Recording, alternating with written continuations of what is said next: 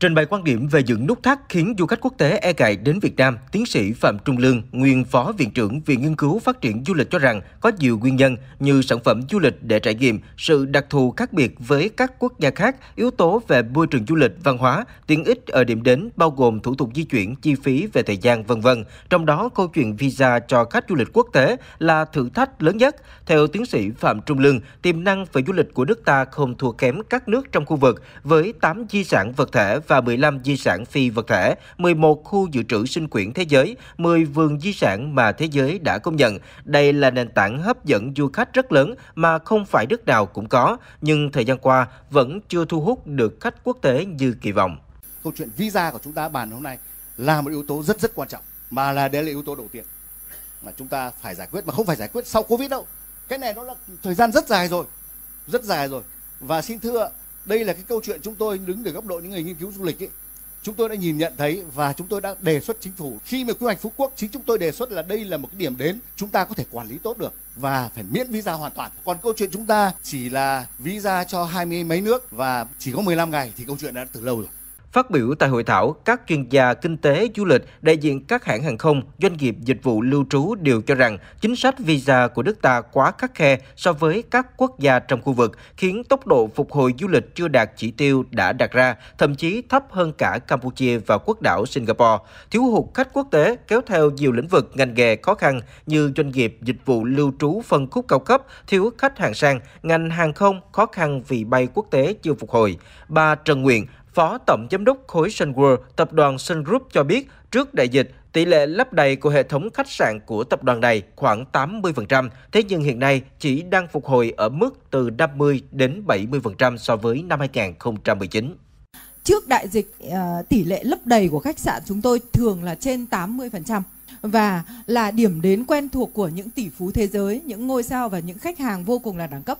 Và họ đến họ không chỉ chi tiêu ở trong chúng tôi, họ đã góp phần rất lớn ở những cái điểm đến khác của chúng ta. Thậm chí những QL hay những ngôi sao thế giới đấy khi họ đến, họ đã giúp chúng ta quảng bá truyền thông cho du lịch Việt Nam và cho điểm đến.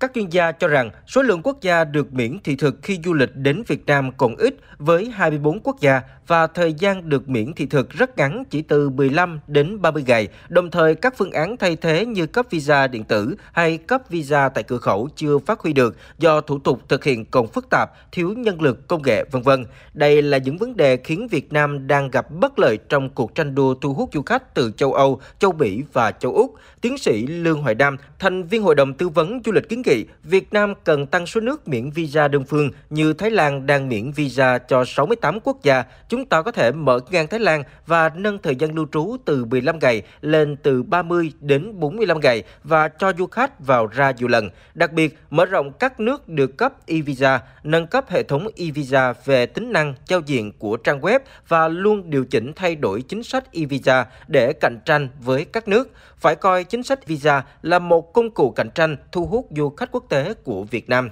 Ông Trần Quốc Kỳ, Chủ tịch Hội đồng Quản trị Viettravel Corporation nhận định, so với các nước trong khu vực, điều kiện cấp thị thực của nước ta không khó, nhưng thủ tục xin cấp mất nhiều thời gian. Để không phải đánh mất hàng tỷ đô la Mỹ từ khách quốc tế vì chính sách visa, ông Nguyễn Quốc Kỳ đề xuất. Ngoài cá nhân tự apply visa, thì chúng ta chấp nhận giống như là Đài Loan rất khó nhưng mà nó có visa quan hồng, Nhật Bản có visa theo đoàn, nó cấp cho trưởng đoàn hay cách khác là cái tour leader của đoàn nó đi. Và toàn bộ là một visa. Chúng ta đang khuyến khích để khách Trung Quốc sẽ bị sang này. Đi theo đoàn Trung Quốc cho khách đi theo tour. Vậy chúng ta áp dụng visa đoàn cho cả một đoàn và một người đứng tên trên một visa thôi. Thế nhưng Đại tá Đặng Tuấn Việt, Phó Cục trưởng Cục Quản lý xuất nhập cảnh Bộ Công an lại cho rằng các vấn đề mà ngành du lịch gặp khó hiện nay không phải hoàn toàn do chính sách thị thực. Theo Đại tá Đặng Tuấn Việt, hiện tại chính sách thị thực Việt Nam được đánh giá thông thoáng và thuận lợi để phát triển kinh tế xã hội. Việc đăng ký xin cấp thị thực hoàn toàn có thể thao tác trực tuyến thông qua cổng thông tin điện tử của Cục Quản lý xuất nhập cảnh với những thông tin khai báo về nhân thân rất đơn giản. Sau thời gian 3 ngày, Cục Quản lý xuất nhập cảnh có trách nhiệm trả kết quả cho khách hoàn toàn trên môi trường điện tử. Người nước ngoài không phải xin, không phải gặp cán bộ nào và cũng không phải chứng minh tài chính.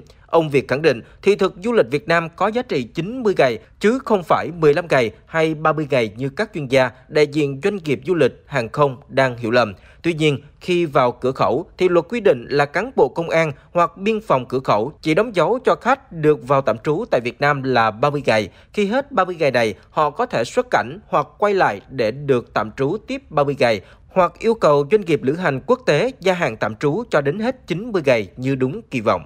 Tuy nhiên, hết 30 ngày này, họ có thể ờ, xuất cảnh hoặc ờ, quay lại lại được 30 ngày tiếp hoặc là yêu cầu doanh nghiệp lữ hành quốc tế gia hạn tạm trú cho họ cho đến 90 ngày như như đúng như kỳ vọng. Thế nhưng mà chúng tôi không thấy nhiều cái yêu cầu ờ, đường gia hạn tạm trú này.